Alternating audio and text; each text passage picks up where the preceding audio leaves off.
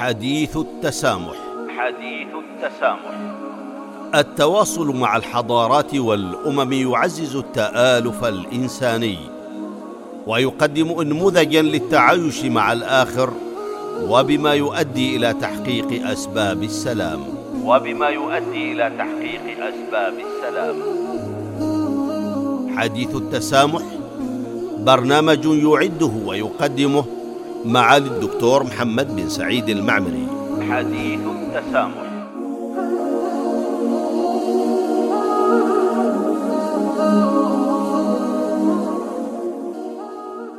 بسم الله الرحمن الرحيم. الحمد لله والصلاة والسلام على رسول الله وعلى آله وأصحابه أجمعين والتابعين لهم بإحسان إلى يوم الدين.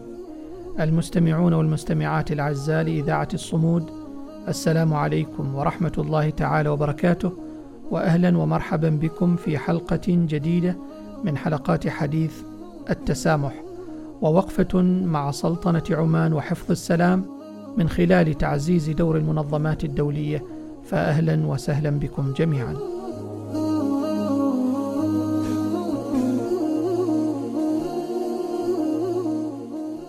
يقوم العالم اليوم على مجموعة من القوانين والأنظمة المتفق عليها والتي تعرف بالأنظمة والقوانين الدولية. وقد صيغت هذه القوانين والأنظمة واعتمدت من قبل عدة منظمات دولية تحظى بالاعتراف بمعظم دول العالم.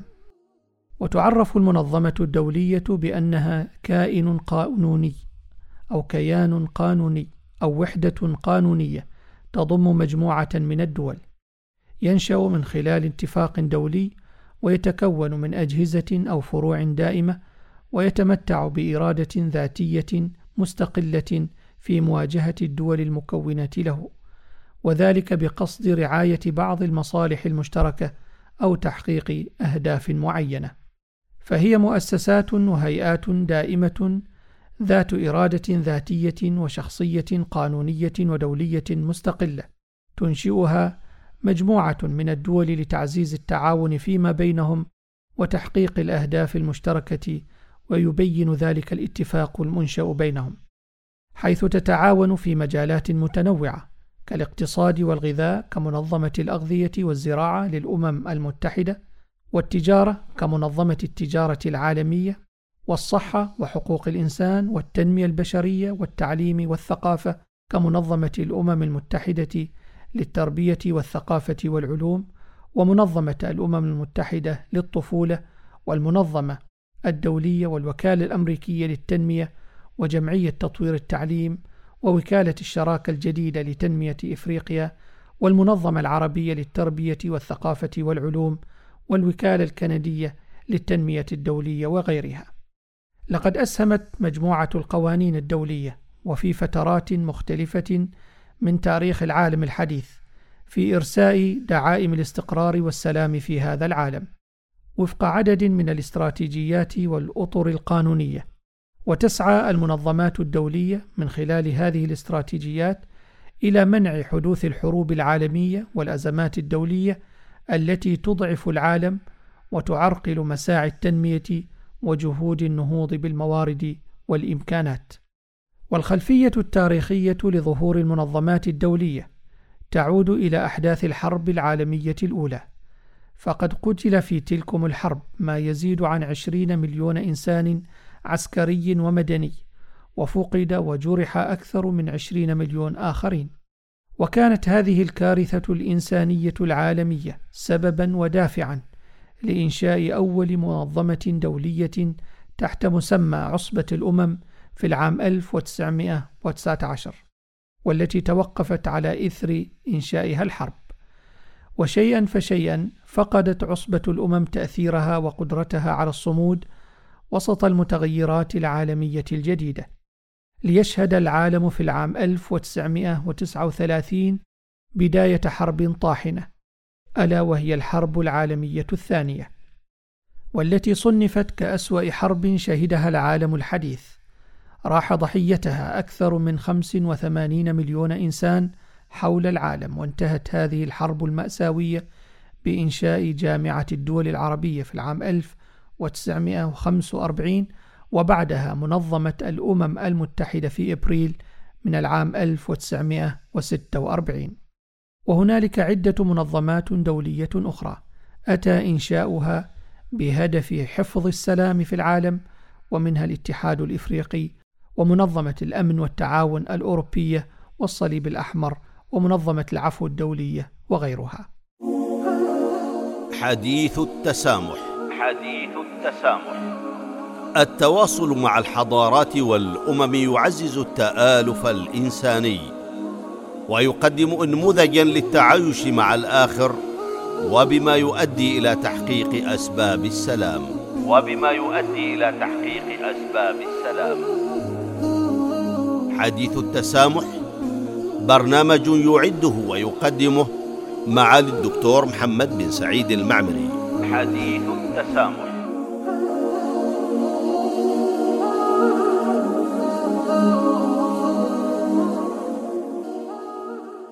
أيها المستمعون والمستمعات الأعزاء إن المنظمات الدولية مرجع قانوني تلجأ إليها الأطراف الدولية المتنازعة لبحث حلول حول الصراعات التي قد تطرأ وتنشأ فيما بينها وذلك ضمن أطر متفق عليها من القوانين والاختصاصات التي يتم من خلالها تنظيم السياسات الدولية العامة وصولا إلى السلام الذي يمثل الاستقرار الدولي ويحقق الأمن السياسي والاستدامة الاقتصادية ويحفظ الحقوق الإنسانية ويبعد التهديدات عن البشرية.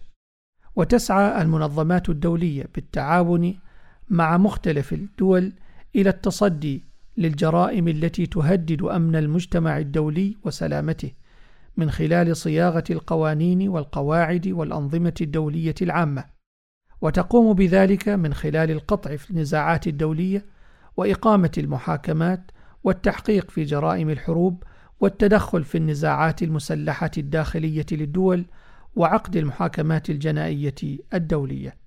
وترتكز أعمال المنظمات الدولية على مجموعة استراتيجيات لضمان أكبر قدر من تعزيز جهود إحلال السلام في العالم. ومن هذه الاستراتيجيات المفاوضات والوساطة والمساعي الحميدة والتحقيق والتوفيق والتحكيم الدولي والقضاء الدولي.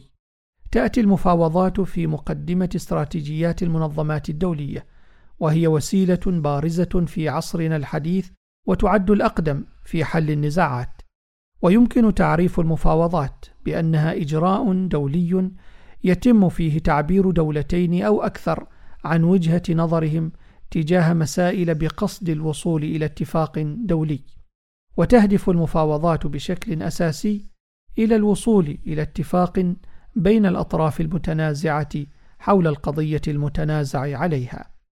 ومن استراتيجيات المنظمات الدولية كذلك الوساطة والمساعي الحميدة وهي استراتيجيات تهدف من خلالها المنظمات الدولية إلى إشراك طرف ثالث لحل النزاع وفض الخصومات.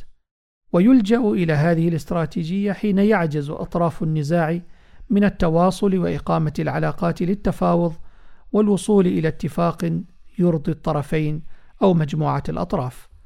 وفي هذا السياق فقد لعبت سلطنة عمان دورا محوريا وبارزا من خلال المنظمات الدولية في الحفاظ على السلام الدولي وأكدت على ذلك مجموعة الرؤية الاستراتيجية وهي مجموعة دولية تتألف من 33 شخصية حكومية وعامة من 27 دولة إسلامية بما في ذلك رؤساء ووزراء سابقون ووزراء خارجية والعديد من علماء المسلمين. في بيان لها يقول إن سلطنة عمان تلعب دورا مهما في الوساطة في تسوية النزاعات. وجاء في تقرير نشرته هذه المجموعة المجموعة الإستراتيجية ما نصه أن سلطنة عمان تدعم حل النزاعات القائمة من خلال إقامة حوار وطني شامل على أساس القانون الدولي وأحكام ميثاق الأمم المتحدة. وتأتي الوساطة العمانية من منطلق إيمان سلطنة عمان بأهمية السلام والأمن وحفظهما في العالم، فلا تنمية مستدامة حقيقية من دون سلام وأمن تطمئن بهما الشعوب والأمم. كما تأتي المساعي الحميدة لسلطنة عمان تلبية للدعوات العديدة التي تتقدم بها المنظمات الدولية انطلاقا من الحفاظ على الأمن والسلام العالمي نظرا لما تتمتع به سلطنة عمان من مكانة واحترام في المجتمع والأوساط الدولية. وأشار إلى ذلك المدير العلمي لمعهد الدراسات الشرقية التابع لأكاديمية العلوم الروسية في تالي نومكين خلال إحدى تصريحاته التي قال فيها عملت سلطنة عمان كوسيط في العلاقات بين عدد من القوى الإقليمية والقوى الغربية لأنها تحظى بثقة دول عدة في العالم. وقد عزز هذا النهج حضرة صاحب الجلالة السلطان هيثم بن طارق المعظم حفظه الله ورعاه منذ أول خطاب سام له حين أوضح للعالم أن سلطنة عمان تؤكد على التعاون الدولي في مختلف المجالات وأننا في سلطنة عمان سنبقى داعين ومساهمين في حل الخلافات بالطرق السلمية وباذلين الجهد لإيجاد حلول مرضية لها بروح من الوفاق والتفاهم. وستواصل سلطنة عمان دورها كعضو فاعل في منظمة الأمم المتحدة تحترم ميثاقها وتعمل مع الدول الأعضاء على تحقيق السلم والأمن الدوليين.